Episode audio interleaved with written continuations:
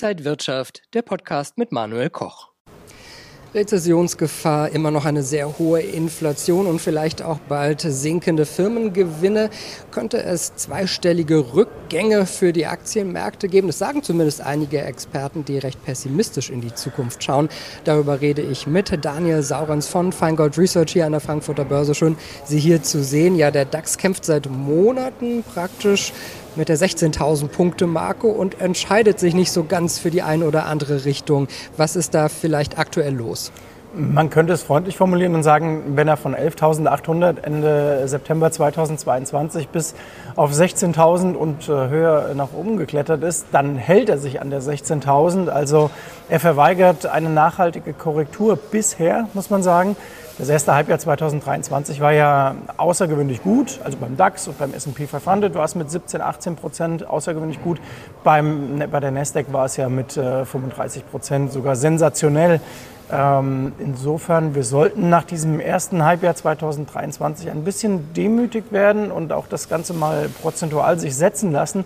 Und äh, zur Frage zweistellige Korrektur, ja, das wäre sogar angemessen und auch völlig üblich. Das Problem ist, zweistellig geht ja von 10 bis 99. Also müssten wir uns noch entscheiden, wie tief es denn gehen soll. Gut, die 99 Prozent habe ich äh, sicher nicht gemeint, aber ähm, wir, wir sind jetzt ja gerade wieder so traditionell äh, in einer äh, in, in, in, der Sommerzeit. Also da kommt auch immer mal wieder so eine Sommerflaute. Äh, auf der anderen Seite fällt vielleicht auch eine Rezession gar nicht so schlimm aus wie gedacht. Was könnten jetzt so Impulse sein für die Märkte? Ja, die FED sagt ja, ähm, sie rechnet vielleicht mit einer milden Rezession im zweiten Halbjahr oder auch gar keine, je nachdem, äh, wer da was sagt äh, aus dem Board. Ähm, da sind die Aussagen etwas äh, auseinandergehend, wenn man so will. Aber was spannend ist, ist der Erwartungshorizont jetzt für das zweite Halbjahr. Denn wir haben ja bald Quartalssaison, ähm, vielleicht saisonal, um es mal einzuordnen. Die ersten zwei Juliwochen sind eigentlich immer noch sehr, sehr gut am Markt. Seit 1924 haben wir uns angeguckt, sind das eigentlich okaye Wochen und gute Wochen. Danach aber ist der Erwartungshorizont entscheidend. Und äh, wenn man da zurückblickt, Quartalszahlen zum ersten Quartal, da war nicht viel erwartet worden. Vor allem von den US-Techs äh, war die Messlatte so, dass es leicht war, es zu überspringen. Jetzt gucken wir uns mal Meta und Nvidia und Apple und wie sie alle heißen an und auch eine Microsoft. Und da sieht man, die Kursgewinne im Q2 waren exorbitant. Und jetzt erwarten die Investoren natürlich, dass die Ergebnisse passen, dass der Ausblick überbordend gut sein soll und man auch sagt, im Grunde genommen, wir verdienen äh, richtig viel Geld und es gibt aber auch wirklich gar kein Störfeuer. Sollte ein klitzekleines Störfeuerchen entdeckt werden in den Verlautbarungen oder man sagen, hey, die Erwartungen waren doch ein Zick zu hoch, dann sind da wirklich ähm, Korrekturen zu erwarten, vor allem bei den Techs. Und unser Feingold Research Sentiment Indikator, der war letztes Jahr Ende September im grünen Bereich. Also da waren die Investoren sehr, sehr bärig und es war ein antizyklisch perfekter Zeitpunkt zum Einsteigen. Jetzt sind wir seit zwei, drei, vier Wochen doch im feuerroten Bereich, vor allem bei den US-Titeln, also S&P über 4,4, die Nasdaq ähm, nah am Rekordhoch. Und ähm, das signalisiert, eigentlich ist Absicherung jetzt schon das Richtige und äh, die amerikanischen Indizes sind ähm, absicherungsreif geschossen, könnte man sagen. Spielen denn zum jetzigen Zeitpunkt die US-Notenbank FED und die EZB hier in Europa noch eine Rolle? Was erwarten Sie da noch?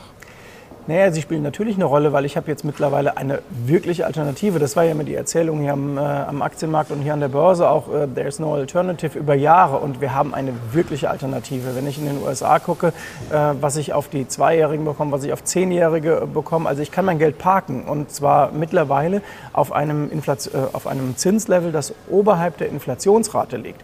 Und das ist doch wirklich mal ein Wort. Ähm, das Ding ist, Aktienmärkte brauchen manchmal, um diese ähm, Fakten zu sehen, sehen und um sie dann auch auszupacken. Also das, ich will es mal so sagen, nur weil dieser Fakt jetzt besteht, dass die Zinslandschaft sehr attraktiv ist und Aktien damit etwas weniger attraktiv, heißt es das nicht, dass der Aktienmarkt auf Befehl fällt. Man sollte sich aber auch nicht wundern, wenn im dritten Quartal 2023 die Märkte mal runterkommen und man sagt, naja, diese Begründungen lagen doch seit Wochen da. Ja, das kann schon sein. Das haben wir in den letzten 20 Jahren oft gesehen. Begründungen liegen da und irgendwann, wenn der Markt sie spielen will, dann macht er die Schublade auf und sagt, okay, die Zinslandschaft, die greife ich mir jetzt mal und deswegen geht es am Markt runter. Jetzt haben wir die ersten beiden Quartale des Jahres ja schon wieder hinter uns. Mhm. Wie stehen dann die Unternehmen zur Jahreshälfte da? Äh, gesplittet, will ich mal sagen. Also in den USA sieht es äh, selbstredend äh, ziemlich gut aus, vor allem bei Technologie, besser als gedacht. Das liegt natürlich auch daran, weil die vielbeschworene Rezession im ersten Halbjahr 2023 komplett ausgefallen ist.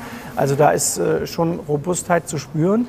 Wir sehen aber bei den Daten aus China, dass im Grunde die Chinesen deutlich anschieben müssten. Also die Konjunktur nach dem Reopening, das war so ein kleines Strohfeuer und dann war es durch. Und für Deutschland und Europa muss man es auch noch mal trennen. Ähm, beispielsweise Italien oder Spanien sehen gar nicht so schlecht aus. Deutschland ist eigentlich am Ende, äh, wenn man sich anguckt, wie die Geschäftsperspektiven sind, was die Unternehmen auch erwarten, äh, wie auch die Auftragsbestände sind. Und dazu kommt noch, große Investoren ähm, sprechen im Moment davon, dass der DAX bei 16.000 Punkten trotz Bundesregierung steht und nicht wegen der Bundesregierung. Und man kann sich ja auch selber fragen, will man in ein Land investieren oder vor allem dort auch in Firmen, die große Standortnachteile haben. Denn im Moment muss man auch klar sagen, ist es ein Standortnachteil, wenn ich in Deutschland bin, ähm, aufgrund der Energiepolitik, ähm, aufgrund der deutlichen Watschen, die sich gerade Herr Habeck auch beim Bundesverfassungsgericht abgeholt hat. Also da sieht man, da ist viel Meinung, aber oftmals wenig Ahnung. Und das sehen auch die großen Investoren. Und deswegen in Deutschland auch gesplittet. Also Firmen mit internationalem Fokus stehen besser da, die heimischen eher dünn. Jetzt haben wir schon so viele wichtige Details besprochen. Was können Anleger daraus machen für ihre Stadtstrategie? Wie kann man sich positionieren? Ja, Sie können das vielbeschworene Chance-Risiko-Verhältnis sich natürlich rauspacken und da sehen Sie drei Fakten. Ähm, große Gier momentan am Markt. Äh, ich hatte unseren Indikator bei Feingold Research angesprochen und dazu sind wir bei uns im Börsendienst dazu übergegangen zu sagen, Mensch, nehmt euch auch mal Absicherungen und rechnet sie mal durch. Volatilität ist momentan so billig wie seit drei Jahren nicht mehr. Ähm, Im historischen Vergleich auch extrem günstig. Das heißt, wenn ich ein Portfolio habe, das nah am DAX hängt, am Eurostox oder auch am S&P 500, dann kann ich mir den entsprechenden Put raussuchen mit ähm, der Laufzeit, die ich eben mag, und kann mein Portfolio im Moment sehr, sehr günstig versichern. Das heißt nicht, dass man die These haben muss, der Markt erlebt einen Crash. Das heißt noch nicht mal, dass ich sagen muss, ich möchte unbedingt, dass er fällt. Aber Fakt ist, ich kann mein Portfolio günstig versichern. Und das konnte ich in den letzten Jahren eben nicht, weil die Volatilität da sehr, sehr hoch war. Und äh, dieses, ja, man kann fast schon sagen, Geschenk sollte man jetzt wirklich nutzen. Das heißt aber für Anleger auch in schwierigen Zeiten immer wieder auch Möglichkeiten, um einzusteigen. Darauf wartet sicher nicht auch der eine oder andere, der die Rallye im ersten Halbjahr verpasst hat. Genau, wir glauben auch fest daran, dass man im zweiten Halbjahr gute Gelegenheiten äh, finden wird. Ob die Gelegenheiten jetzt schon Anfang äh, Juli kommen, äh, das wage ich mal zu bezweifeln. Aber das zweite Halbjahr ist, das ist eine Binse, äh, ziemlich lang und da kann eine Menge passieren, gerade auch über den Sommer. Und wir werden das natürlich im Auge behalten. Dankeschön an Daniel Saurens von Feingold Research hier an der Frankfurter Börse. Und danke an Sie, liebe Zuschauer, fürs bis zum nächsten Mal. Bleiben Sie gesund und munter. Und wenn euch diese Sendung gefallen hat, dann abonniert gerne den Podcast von Inside Wirtschaft und gebt uns ein Like.